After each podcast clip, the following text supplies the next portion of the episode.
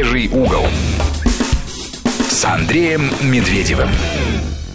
5533 в начале сообщения слова «Вести» 8 903 170 63 63 это наш WhatsApp. В эфире по-прежнему «Медвежий угол» в студии Константин Семин. И продолжаем мы наш разговор, который начали в предыдущем часе. Если кто-то не слышал, то говорили мы об образовательном форуме, который э, Константин посетил на прошлой неделе. Называется он... Или на этой неделе? На прошлой. На этой. На этой неделе назывался он... EdCrunch. EdCrunch. Educational Crunch. Educational Crunch. Да.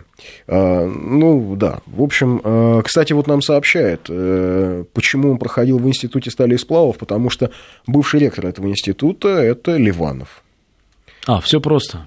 Вполне возможно. Если а, теперь дедукции. знаю эфемизм для ситуации в образовании. Полный эдкранч, пишет Елена.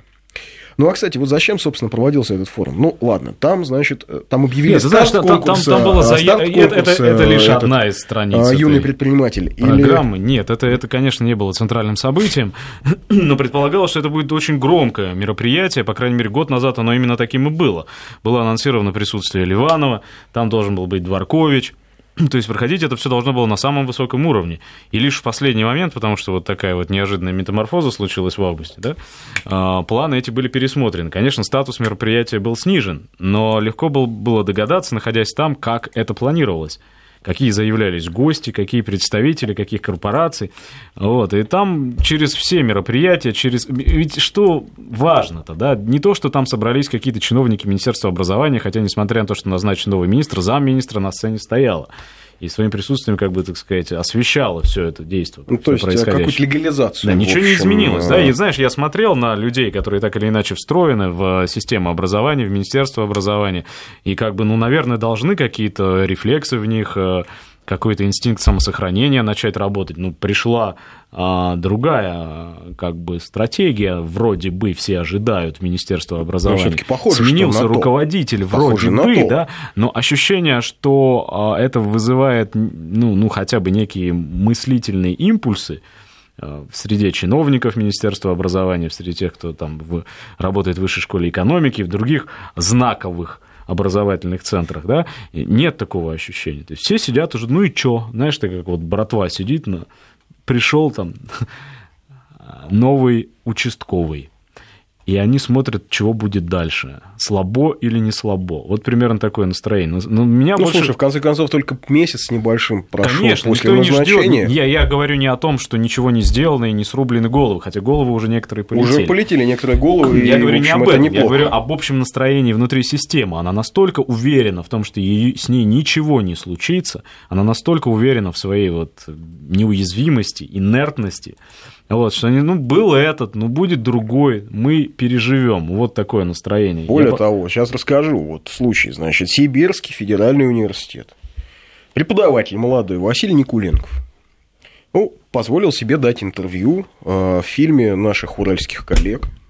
Есть такой на Урале журналист э, Максим Румянцев. Снял фильм «Кулак революции». Ну, про разного рода экологические акции, которые идут на Центральном Урале, на Южном Урале, в Ленобласти, э, в Красноярске, которые, ну, вроде бы это действительно все про экологию. На самом деле понятно, что каждый экологический митинг, он, в общем, сводится в итоге к рассуждениям и крикам со сцены о том, как страшно жить в этой стране, какой там, в общем, долой кровавый режим и т.д. и т.п. Значит, Василий Никуленков позволил себе дать интервью для этого фильма. Значит, сейчас его из университета А. пытаются выгнать, Б. лишить ставки, закрыть а, школу публичной дипломатии, которую он там открыл. Значит, а в этом же Сибирском федеральном университете туда регулярно присылают свои брошюры о том, какая это вообще замечательная структура и как правильно туда вливаться, информационный центр НАТО в Москве. Да ты что, НАТО? Да, значит, э, я бы не поверил, но так я эти фотографии видел замечательные. И, собственно, я общался с людьми, которые вот все эти брошюры листали, говорят, э, поразительно интересное чтение. Э, Вот, Просто э, даже уже европейцы с НАТО разводятся потихонечку, уже Да-да-да, это подумывают. справочники. Да. Это вот, А мы м, что такое НАТО? Введение в трансатлантический альянс. Вот такая вот книга. Значит, Олимпиаду надо провести для первоклассников, я думаю. Олимпиаду для Маленький первоклассников. НАТО или Маленький натовец. Маленький натовец, да. Можно для первокурсников. Кто лучше знает НАТО? Или пусть они напишут некую концепцию, а как лучше России вступить Влиться, в НАТО, да? Влиться вот в этот вот альянс. Эм, Ну, Знаешь, я не удивлен То есть ты абсолютно. говоришь вот о системе. Э, Я, я Это говорю в Москве, о- а вот в Сибири. О том, что да, вот есть сыр, да, и в нем есть дырки, а здесь такое ощущение, что нет сыра, одна дырка. Понимаешь, это образование. Мы получаем письма, сейчас мы начали такой общественный проект, по, пыт- пытаемся сделать народный фильм, в котором бы правдиво, без оглядок на разные корпоративные ведомственные интересы, рассказывалось бы о том, что творится в образовании. Мы сейчас анализируем почту, которая к нам идет валом с мест десятки городов пишет, да, и то, что я там читаю, ну, на самом деле, это ну, просто катастрофа, когда там пишут родители из какой-нибудь школы в Екатеринбурге, что вот так и так начали раздавать информационные брошюры, я поинтересовался по IP-адресу, кто из их выпускает, значит, IP-адрес находится в городе Киев, да, Э, содержание брошюр, ну, примерно то же, что про НАТО, может быть, чуть более простой и доступный. И это везде. И вот эти люди, это AdCrunch. И они чувствуют себя абсолютно комфортно и сухо. И ничего, по крайней мере, сейчас не угрожает их а, теперешнему состоянию, бл- благоденствию. Более их того, смотри, да, вот Ну, что, под- что секунду, я, да. я одну вещь еще скажу, что меня больше даже, может быть, удивило. Это то, что тот ажиотаж, который сопровождает этот форум, то, что в зале нет пустого места, а места заняты молодыми преподавателями, преподавательницами в основном. Ты понимаешь, да, что Понимаю. ты сейчас лет на 15-20, может быть, даже уже, да, старше тех, кто пришел в школу преподавать или, или придет в школу преподавать. Понимаю. То есть сменилась я генерация. понимаю, как их учили. Вот. И я понимаю, что их учили вот эти сидят эткранчи. С, раз- с- с, извините, распахнутым клювом и ждут, когда в этот клюв кто-то, значит, зерно просвещения бросит, какой-нибудь представитель западной корпорации, который расскажет, что традиционное образование, оно кранч-кранч закончилось. Мы будем рассказывать вам через Skype, например, через онлайн-платформы, потому что традиционное образование, основанное на авторитете учителя, основанное на вот всем том, э, на чем базировалось советское образование, это, это, это yesterday. Yesterday. А tomorrow это вот видишь Кстати, по это CNN, кто сидит на вот за CNN, спиной да? у тебя CNN показывает в нашей студии. Там сидит э, в гостях у ведущей CNN Аманпур, гражданки Аманпур Аманпур, сидит да. гражданин Ходорковский и рассказывает о том, что нынешний выбор в России это квазивыборы и вообще. То есть они так много уделяют внимания России, которую они обзывали страной бензоколонкой с разорванной в клочья экономикой, что становится понятно, что а, если этот кранч будет продолжаться, то а, послезавтра следующий президент США в конце своего срока будет обсуждать, а, как ему строить отношения с Московской губернией и Сибирской республикой. Вот к чему ведет весь этот глобальный откранч. И я тут, знаешь, что вот просто хотел бы за- завершить этот пируэт смысловой, который мы Ага. затеяли еще в прошлом часе. А, вот какой истории. Я вот, когда делали мы фильм в свое время «Биохимия предательства», мы для него записывали нашего известного разведчика Николая Леонова. Который на Кубе работал, там, ну, известный человек, да, и просто некоторые фрагменты его интервью были настолько жесткими и неполиткорректными, что взять их в фильм я ну, не мог. По А сейчас ты их можешь понятным причинам. Я просто хочу пересказать, что человек Мы будем говорит, «Вы- вы поймите, да, вот мы, мы предательство плохо, да, плохо, значит, вот торговать родиной, переходить на сторону врага, это все неправильно, да. Но каким образом можно замотивировать человека идти отдавать жизнь за родину, если за своей спиной он видит там фамилии Абрамович, Виксельберг, Дворкович или конкурс «Юный предприниматель 2016». На форуме откранч. Кто пойдет жертвовать? Конечно, скажет, что Родина безотносительно ко всем этим фамилиям существует. С одной стороны. Но с другой стороны, из 10 человек найдется немало тех, кто решит, что с какой стати. И в этой позиции будет своя логика. И поэтому вот это и есть то самое бревно, которое нам самим необходимо бы в какой-то момент перекусить. Да. Да. Знаешь, вот, кстати, сообщение а, про Олимпиаду для первоклассников о бизнесе. Считаю, что это относительно правильно, если вспомнить заповеди Роберта Киосаки, который, кстати, должен нарисоваться с выступлением в Москве. В школах детям э, нужна, очень нужна финансовая грамотность, вне зависимости от того, какими профессионалами они станут. Если они не умеют обращаться с финансами, по-любому в жизни будет оставаться бедными и несчастными. Термин предприниматель для первоклашек, терпи, я дочитаю, Костя, не вздыхай. Термин предприниматель для первоклашек согласен слишком громоздкий, не к месту, но в целом. И эта тема в школе нужна. То есть человек не согласен с термином, но а, как это... А, ну, давайте русифицируем. Юный ларечник, юный... А, делец. Делец, юный барыга. Кстати, Да. мне кажется, очень хорошо, знаешь, где-нибудь вот э, провести конкурс. Юный Я просто ни- никак не могу за- забыть э, из букваря своего, там была такая не- небольшая история о, о том, как э, мальчик в школе наблюдает за тем, как э, там, женщина-служанка другому мальчику завязывает шнурки. Рассказ сначала назывался «Борчук», по-моему, если не ошибаюсь. Да, был такой. Другие были немножко, при- не проводились олимпиады по предпринимательству. А сейчас я просто на, на примере своего сына знаю, что там в третьем классе, во втором уже л- детям рассказывают, что такое бюджет, как он наполняется. Вот зачем человеку в третьем классе знать, что такое бюджет? Чтобы он был Объяснить, может, я дурак, но потом. мне Ну кажется, как, что... чтобы он был счастливый, Да, чтобы он богатый был... и счастливый. а, этот, э, как это, прости, в рамках HeadCrunch я должен сказать successful, you know? То есть, э, что know. значит? А, you know, да? Успешным, успешным надо быть, Успешным, конечно. yes. Да, и вот... а, а, Directly from my heart. Центр тяжести во всей системе образования. А что такое система образования? Это проекция, это производная от всей системы экономических отношений, судьба которой, кстати говоря, так же, как судьба политической системы, решается на выборах, о которых мы не можем говорить сейчас. Да? Но мы Так можем посоветовать вот, пойти система проголосовать. ничего, мы ничего не будем советовать. Так вот, система образования – это проекция от того, что происходит в экономике с 91 года и в политике, которая является лишь дочерью экономики с 91 года. Если в этом направлении ничего не меняется, чего же вы хотите, чтобы не проводились конкурсы «Юный предприниматель 2016» от Калининграда до Владивостока? Это логично, это нормально. И завтра эти предприниматели будут, маленькие сегодня предприниматели, будут предпринимать уже на других постах, на других позициях. Они будут рассчитывать, Бюджет. какое право выбора они имеют, и какой выбор они должны... Ведь вся система образования, которую нам навязывают, она основана на вариативности, на возможности выбирать. Выбирать что? Не только жизненный 57-я путь. школа очень- не только очень жизненный путь, не только говорить, да. партнера для интимных или там бизнес-отношений. Выбирать в том числе место жительства и родину. То есть выбирать, космополитизм. а, более того, я тебе скажу, выбирать пол, выбирать пол, а, самоопределение. Причем, понимаешь, когда об этом говорят э, со второго, с третьего, с четвертого класса, а, Но это становится нормальным в конечном итоге в сознании. Да. Да, это становится нормальным. Это именно то, что сейчас при- пытаются привантовать к средней и высшей школе. Но вам возразят, что вот мелкое предпринимательство это ведь основа благосостояния Европы, например, или Америки. Вот оно поднимает. Э, Я бы Там Японии, Не, я бы с мелкое удовольствием, в общем, а, послушал бы э, эти возражения. а, Более того, я бы с ними даже согласился, если бы они были правдой. Ну а расскажите, почему нет? Ну, как-то, мне кажется, что мы об этом довольно часто уже говорили. Да, можем что- можем ну, повторить, потому что повторение мать учения. Можно потому и что про Пелтера поговорить подробнее, но на, основа на всё- на всё экономики не хватит это времени. крупные, а, мощные предприятия. Э, Airbus. Что такое Европа и европейская экономика?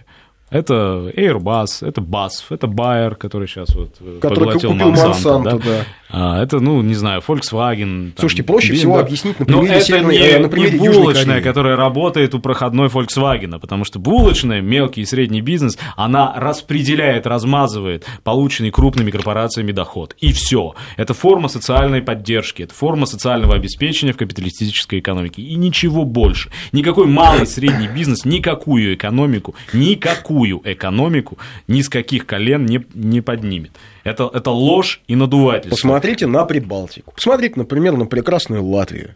Как там мелкий средний бизнес-то? Нормально поднял страну с колен?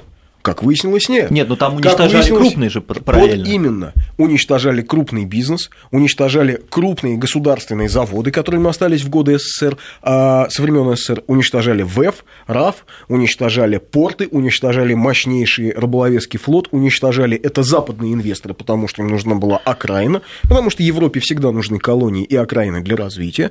Это все уничтожили. А сегодня Россия, в общем, а, перекрывает последний, так сказать, кран подачи евро в, евро, вот в эту маленькую черепично-пряничную Латвию, а именно, собственно, Транснефть прекращает к 2018 году транзит нефти. Окончательно все переходит в Усть-Лугу да, и, на, и на Новороссийск. То есть быть русофобами за счет России больше не получится. А ребята это не понимали до последнего. Ну вот Латвия, пожалуйста, а возможности для работы мелкого и среднего бизнеса полно. Твори. Твори. Welcome. А что же все вот люди, которые туда приезжают, э, никак у них не получается, эти их прекрасные стартапы, веганские кафе, о чем писал, кстати, один из, помните, в интернете писал Конечно. один из московских прогрессивных деятелей, поехал в Ригу делать модное кафе. А почему оно не заработало? Потому что у людей нет денег в стране. А нет денег, потому Недоходы. что нет крупного бизнеса, нет крупных предприятий, государственных или частных, или вот там псевдогосудар... псевдочастных, как в Америке, например, корпорация Boeing или Lockheed Martin. Да, их нет. Зарплату платить не получается людям, люди не могут тратить. Вот и все. И вот, кстати, пишет нам один из слушателей. В общем, согласен, но с юными барыгами борщите. Нам нужны предприниматели. Да, они нужны, безусловно. Но не но, юные. Но не юные. Заставлять... Э, Нет, понимаешь, у нас ведь подменяется что? Давайте мы экономическую грамотность детям навяжем, а обыкновенной грамотности их лишим. Но это же безумие. Ну, я, может, я, я опять же, может быть, я отстал от жизни. Может быть, я какую-то ересь сейчас тут пытаюсь озвучить, да, мракобесием занимаюсь. Но, по-моему, это очевидно для любого нормального человека. У нас дети не умеют. Посмотрите, какие баллы там по вступительным экзаменам в вузах, по математике, по русскому языку. У нас люди не умеют грамотно говорить вообще, не говоря уж о том, чтобы писать. И вы считаете, что нам не хватает предпринимательской культуры? Да у нас выше крыши предпринимательской культуры. У нас люди потеряли свой язык и способность э, элементарные логические и вычислительные операции производить в уме первую очередь, потому что у нас переизбыток предпринимательской культуры, потому что предпринимательская культура вытесняет любую другую культуру, потому что они несовместимы. Предпринимательская культура и культура человеческое. Да, и потом просто давайте не будем путать. То, что мы имеем в виду очень часто, говоря о предпринимательской культуре, в общем, э, к бизнесу и предпринимательству, э, ну, скажем, европейскому, скажем, французскому, там, мелкому, среднему бизнесу отношения не имеет. Потому что мы имеем в виду очень часто под предпринимательством вот ту схему 90-х годов когда прибыль меньше 100% вообще не считалась прибылью. Когда а, а, ну, бизнес, это, это касалось, э, слово бизнес относилось просто ко всей а, любой возможной спекуляции. Да? И вот мы считаем, что это предпринимательство. Нет. Я с тобой тут не соглашусь, но у нас не, не будет, я боюсь, времени для того, чтобы подробно об этом поспорить, потому что, с моей точки зрения, конечно, предпринимательство, оно одинаковое везде, и спекулянт, он, как его ни называй, хоть э, брокером с Уолл-стрит, хоть э, промышленником из какой-нибудь или, или изобретателем из Силиконовой долины, суть не меняется. Это попытка заработать деньги и продать воздух очень часто, далеко не всегда. И, как правило, не результат своего труда, а ну, результат чужого кстати. труда. Чужого труда. Вот кстати, деньги смысл. из воздуха, вот история Илона Маска. Это прекрасное доказательство того, что деньги из воздуха. Но я, я все-таки что хотел сказать? Вот тут нам приходит сообщение, мы коснулись темы патриотизма. Хочу защищать Родину не только от внешних врагов, но и от тех, кто задает вопрос, а за что ее защищать, пишет один человек. Если вы разделяете Родину и неприятные события, ну, вроде тех, о которых говорил, ну, да. видимо, разведчик Леонов, а, спрашивая, кто пойдет это защищать, то значит и у русской освободительной армии была своя понимаемая логика. С какой стати-то? Ну что же за передергивание-то? Конечно же, нет. У людей, которые шли на смерть в Великую Отечественную войну, за спиной не было того самого, что было за спиной у поручика Петрова из известного стихотворения Маяковского, которому бомбой выдрала ноги. Помните? Да не было персонажа, который, э, измазанный в котлете губой, похотливо напевал северянина в ресторане в тот момент, когда кто-то э, кишки на а, проволочные э, заграждения наматывал на фронтах Первой мировой. Это две большие разницы. Поэтому, э, конечно, Родина не обсуждается, и, конечно, долг не обсуждается, но есть такая штука, как закон больших чисел. И если ты внутри страны не навел порядок, если ты не изменил вот эти вот э, системообразующие вещи, если вот эти вот огромные язвы по-прежнему раскрыты и источают гной, то очень трудно мотивировать подрастающее поколение. А если среди этого подрастающего поколения с 1 по 10 класс, по 11 проводятся конкурсы «Юный предприниматель 2016», то не жди, что такие же, как ты, также смело в одном ряду с тобой пойдут а, расставаться с жизнью. Потому что у них другая уже будет философия, у них будет другое отношение к этой самой жизни и к тому, что вы пока еще называете Родиной и пишете с большой буквы, к счастью. Да, и это одно, а другое, понимаете, ведь э, что касается, скажем, Великой Отечественной войны. А, безусловно, очень многие люди могли быть не согласны с большевиками, могли не принимать то, что происходит в стране, но они не могли не видеть, что а, это была действительно война народная. И члены Политбюро точно так же, как и остальные, Гибли на фронте. Гибли на фронте. Отправляли Дети своих детей на, на фронт. У Микояна все сыновья воевали. У Сталина сыновья воевали. Василий Сталин был хулиганом. Это правда. Он трусом не был. И действительно его берегли, не давали ему особенно летать, на что он страшно злился. Он выпивал, но он не был ни трусом, ни дураком. Вот какая вещь. Понимаете? А, а сегодня... А... а предательство, шкурничество, барыжничество осуждалось Правильно? На государственном уровне. А сегодня оно возводится в культ. Ну да, потому что э, вроде вот мы недавно говорили с коллегами на Радио России. Сейчас, кстати, мы уйдем на Сейчас мы прямо уйдем. Не, не, не, через, через минуту. Да. Мы говорили на Радио России с коллегами о том, что, что такое мошенничество. Да? Ведь в 90-е создался целый культ вокруг мошенничества. Э, не без участия, скажем так, Голливуда, да? что мошенничество – это вроде и не преступление. Мошенничество, ну, просто ты такой ловкий парень, просто ты сумел и заработал деньги. Ну, просто как-то вот... Ведь у нас а, что внедрили в сознание? Что это не Мавроди преступник, который, скажем, ограбил миллионы людей. Да? А это сами люди лохи, так им и надо. Так им и надо, и ну что, не сумели. А про другие ситуации сказали, ну, слушайте, Ребята большие, молодцы, они, удач... они удачливые они предприниматели. Смогли. Они смогли, они вписались да. в рынок, они провели залоговые аукционы. А что сделал ты? Ничего. Ну что, о чем ты тогда говоришь? И все-таки вынужден сказать, что сейчас у нас новости, а в студию вернемся через 2-3 минуты. 5533 в начале сообщения слова «Вести», 8 903 170 63 63 – это наш WhatsApp. Итак, продолжаем наш разговор с Константином Семиным. Сообщение. Я понимаю, что вы хотите сказать, и в целом согласен, но вы уж совсем торговцев не опускаете. Если человек занимается торговлей, это не значит, что он спекулянт и делает что-то плохое. Вовсе не значит. Абсолютно нет. Здесь я, э, я вообще не противник э, мелкого бизнеса. Там, скажем, Костя чуть более радикально настроен, я чуть менее. Вопрос лишь в том, что не может быть э, идеология не может быть разговор о бизнесе, определяющей идеологией для первоклассника. Не может быть разговор о том, как что лучше продать и как заняться финансами, с моей точки зрения, а, самой главной ценностью для а, начальной и даже для средней школы. Не о том все-таки с детьми стоит говорить. Возможно, опять же, мое личное мнение.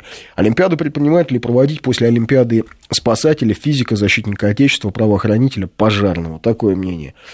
А, то есть я со своей мечтой о маленькой автомастерской перехожу в разряд барык, что ли? Несправедливо, пишет ну, Андрей. Ну, ну это знакомый, на самом деле, ответ, который мне периодически приходится слышать, когда ты возмущаешься миазмами нашего капитализма, да, тебе говорят, ну и что, вот у меня там служба доставки или вот малый и средний бизнес, там, вы что же меня в плохие люди записывать? Нужно понимать, что речь идет не о конкретном человеке, у нас каждый воспринимает все персонально, у нас мы разбиты на а, миллионы индивидуумов, а речь идет о системе. Так вот, нужно понимать, что система, которая создана, да, экономическая система, губительна. Она для всех губительна, в том числе и для тех, кто занимается малым и средним бизнесом, в том числе и для их детей. Вот. И даже если ты честный человек, и ты не присваиваешь труд своих подчиненных, хотя для предпринимателя мелкого, среднего или крупного это характерно, потому что эти законы экономические выведены еще в XIX веке, они неопровержимы, они действуют до сих пор, так же, как действует закон всемирного тяготения. Даже если ты э, относишься с уважением и заботишься о своих работниках, и не нанимаешь гастарбайтеров для того, чтобы обслуживать московские дворы, предположим, да, даже если ты честный, мелкий и средний предприниматель, все равно, и, кстати говоря, в ленте интернет э, среди людей, которые меня читают, таких предпринимателей все больше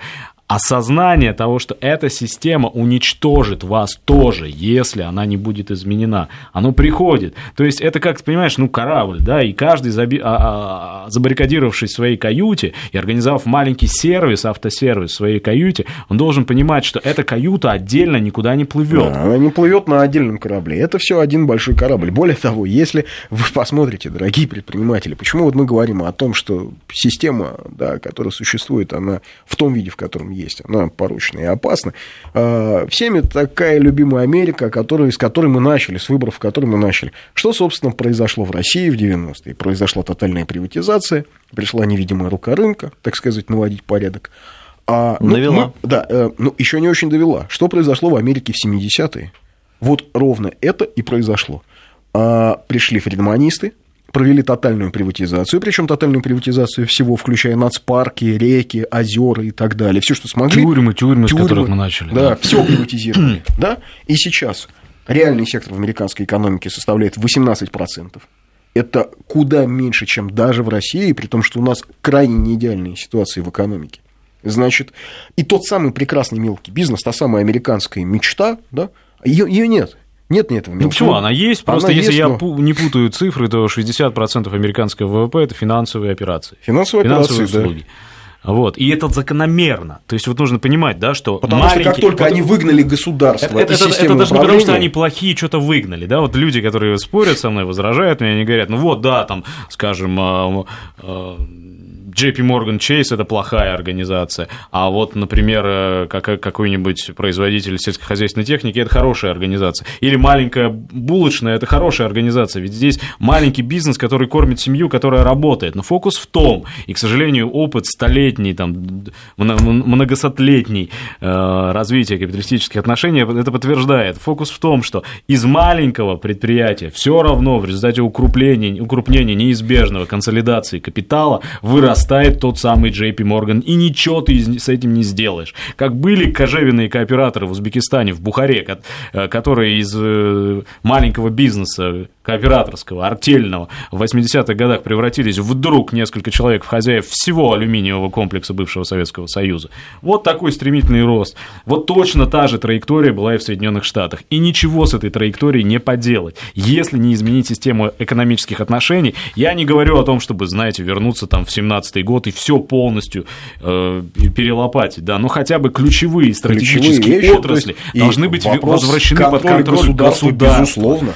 Безусловно, понимаете, прекрасный пример вам Южная Корея, да, а, а, капиталистическая, условно-капиталистическая страна, да, а, но те самые южнокорейские джиболи, то есть крупные конгломераты, типа LG, типа Samsung и так далее, там влияние государства это такие государственно-частные компании, где влияние государства, где роль государства является определяющей. И, кстати, именно на этих, именно в этой, э, в этой сфере, именно в этих компаниях задействовано 70%, 30% трудоспособного населения, но делают они больше 80% ВВП.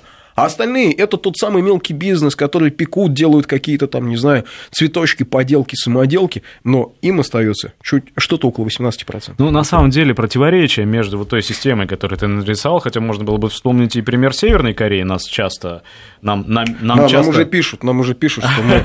Причем а, прекрасный, а, вот мы говорим об образовании. Я предупредил, да, появление... Да, нам, нам э, пишут об образовании, о том, что... Вот, вот мы говорим о том, что как-то не здорово с образованием, образования. Вот Николай из Нижнего Новгорода пишет, прекратите лгать, вы превращаетесь в Советский Союз, а там и до Северной Кореи недалеко. Ну, Причем вот Советский Союз написано Совет через С. Советский Союз. Ну, это может быть э, следствием такой идеологической позиции, потому может что некоторые быть. люди пишут Хорошо, если осознанно, так. это знаешь, Хорошо, если так. А если он так в школе учился? кость, связанная, знаешь, с а союз меча и орала.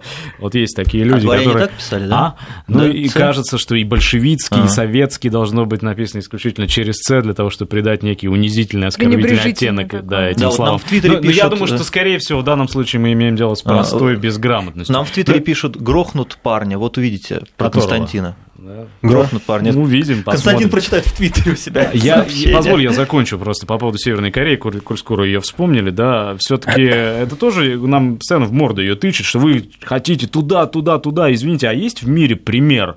Я не говорю о том, что это идеальная страна, хотя я был там и мог посмотреть, как там устроено все, а многие из тех, кто об этом судит, никакого реального представления о ситуации там не имеют. Но все-таки есть другая страна, которая на протяжении стольких лет, оказавшись в тотальной международной изоляции, в блокаде фактически, да, выдерживала бы такой постоянный международный военный и политический прессинг, и при этом не сломалась бы, не приползла бы на коленях и не утратила Куба. суверенитета и, и национального достоинства. Есть Куба. Есть другая страна? Есть. Ну, Нет, ну, Куба. конечно, можно стать, там, предположим, Германией, разместить 80 тысяч американских военных, э, 60 ядерных боезарядов э, Соединенных Штатов на своей территории, утратить суверенитет. И, и телефон канцлера в этом случае, да, твоего, будут прослушивать. Да, американские чужие- беспилотники будут но слетать свои жить ты будешь, но жить ты будешь сыто, жить ты будешь богато. Я не знаю, как там в тюремной терминологии, мы начали с тюрем частных американских, называется такое положение, но оно точно не будет связано с гордой и независимой позицией на международной арене, если сравнивать ее, да, вот. а Поэтому, а, а ты про Южную Корею заговорил, понимаешь, просто многим кажется, что есть фундаментальное противоречие между тем, как устроена социалистическая экономика и как на заключительной фазе э, работают э, крупные капиталистические корпорации. Да, они похожи, работают. И Министерства советские, они очень напоминали то, как работают там Samsung, Apple, там сегодняшний NBC, General Electric. Вопрос лишь в целеполагании. Корпорация работает на разрушение, опустошение, на, э, исповедует тактику выжженной земли во имя прибыли. Социалистическое министерство, советская экономика работает во имя человека. Две разные цели, но механика управления, она похожа. И поэтому люди, которые в 17 году Сейчас пришли мне вспомнит ГУЛАГ. Строить ГУЛАГ на, на, на, на- в на- в наших широтах, они же и говорили, если внимательно читать классиков э, э, этого учения, чего сейчас многие не делают, конечно же, по понятным причинам, ведь что проклятые кровавые, да, изучать их не следует.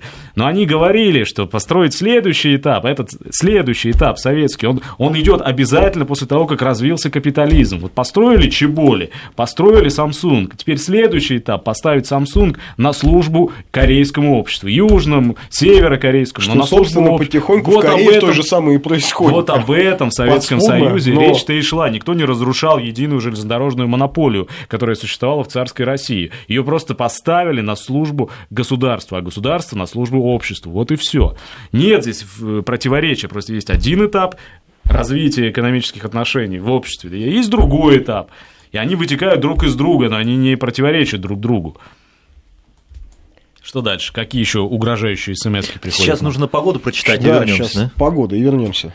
Итак, продолжаем разговор с Константином Семиным. Поговорим по поводу образования, по поводу экономической модели. Э, Учусь на втором курсе на архитектора сообщения. Есть у нас дисциплина проектирования творческая, и вот нам нужно придумать павильон на производную тему. Нужно отразить эту тему, функцию этого объекта, прочие нюансы в макете. И девушка заходит к преподавателю и говорит, что у нее космический центр. И задают вопрос, что такое космический центр.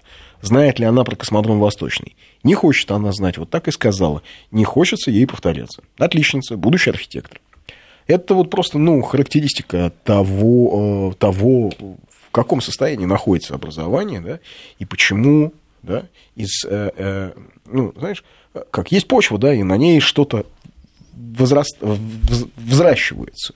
Вот на а, той почве образовательной, где, в общем, один сплошной откранч, но ничего, то есть а, ничего вырасти не может. Мы, а, ведь смотри, какая штука. Хорошо, ладно, капитализм, капитализм, крупный бизнес, ладно, нет проблем. Но инженеры для этого крупного бизнеса, они откуда возьмутся? Для заводов. А где заводы? Ну, хорошо, какие-то заводы есть. Пока есть. А чем эти заводы занимаются? Потихонечку сворачивают, да? Да, ну, если эти заводы выпускают буровое оборудование для того, чтобы обеспечить их инженерами, в принципе, широкой университетской сети не нужно. Но все-таки я хочу обратить твое внимание, в Советском Союзе система а, образовательная была не только привязана к экономике, для которой она обеспечивала кадры, она выполняла важную и ключевой задачей была именно эта задача, важная социальная задача. Да? Образование давалось не для того, чтобы подготовить кадры. Образование давалось для того, чтобы вырастить другого человека. И каждый человек заслуживал этого шанса на развитие, на то, чтобы шагнуть вперед. Без Более относительно того, да. к тому, кто он по своим физиобиологическим параметрам. И в этом принципиальное отличие той системы от сегодняшней. Сегодняшняя система говорит, ребята, вы разные, у вас разные способности. Кому-то из- у вас разные возможности, у вас разные родители, вы в разные, ну, то есть вы как скакуны, вы как животные. Кто быстрее пробежит? У кого-то из вас есть шанс, кому-то из вас купят призовое место. Те, кто не попадает в призовой зачет, остаются за чертой за чертой э, заключительного этапа соревнований или за чертой бедности.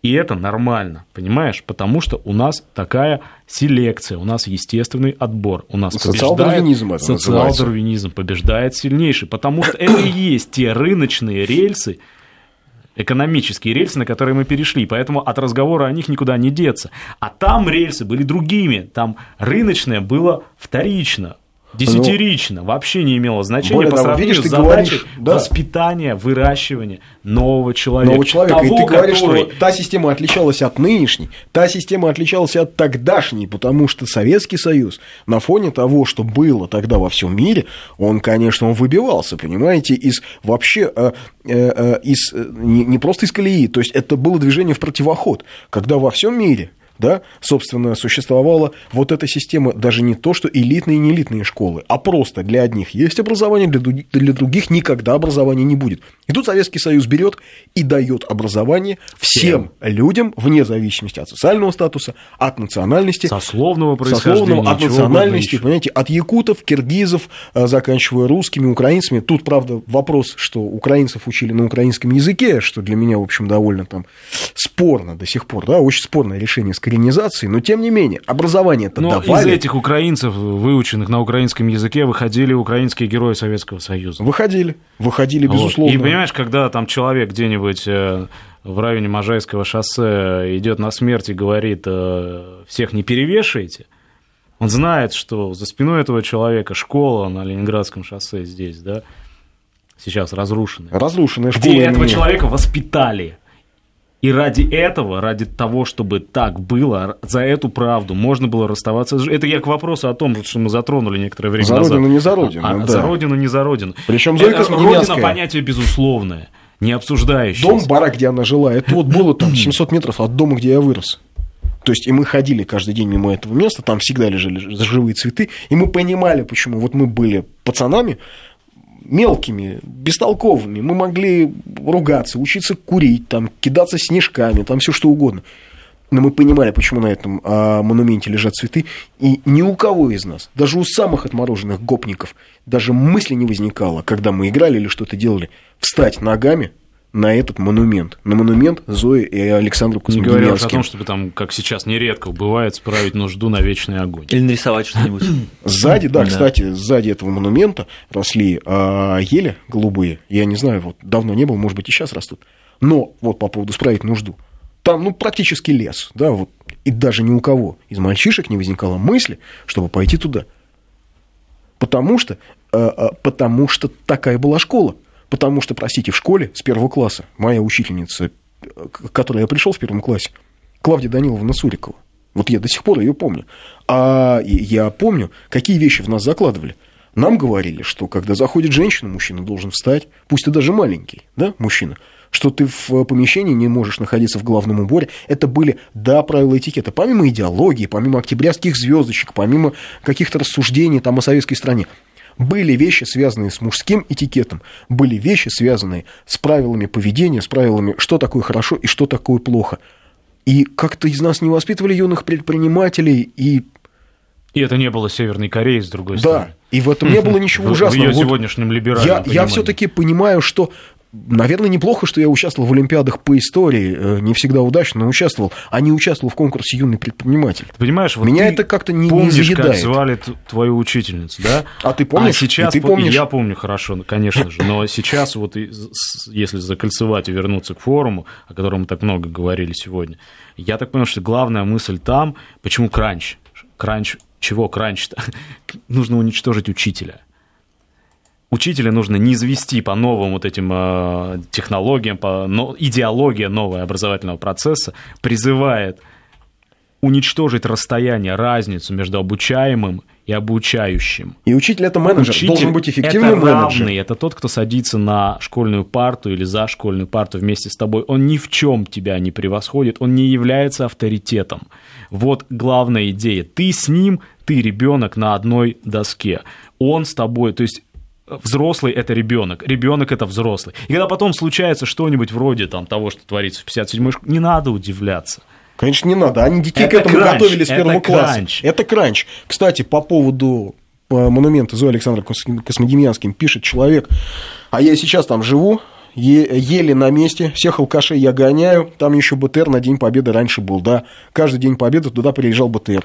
И все мальчишки бежали на этот БТР залезть, прокатиться до улицы Зои Александра Катали, Космодемьянской. да, Катали, БТР? Мгм. да. Понимаешь, в Олимпиадах юные предприниматели и это кранч мы не участвовали, а на БТРе ездили. Именно поэтому наше поколение пошло в 94 году, призывники пошли на Кавказ и воевали, и умирали за Родину, и понимали, что это Родина. Да, я не говорю об идеологическом наполнении этой войны, я не говорю о том, что она была реально ужасной бойней, чеченская война. Но все равно было заложено, потому что у нас за спиной был этот монумент Зои Космодемьянской. И была школа Зои Космодемьянской, и была первая учительница, и, был, и было понимание, что вот это не от кранча, а это, это, это, это то, как это, с чего начинается Родина. Это то, что должно быть за спиной, а предприниматель за спиной быть не должен все-таки. Ну Я да, думаю. потому что если он за спиной, то начинается этот кранч. Надеюсь, что этот кранча не будет. Надеюсь, что победа будет за нами, и враг будет разбит. Это был «Медвежий угол». Всем счастливых, хороших выходных. Ура, товарищи!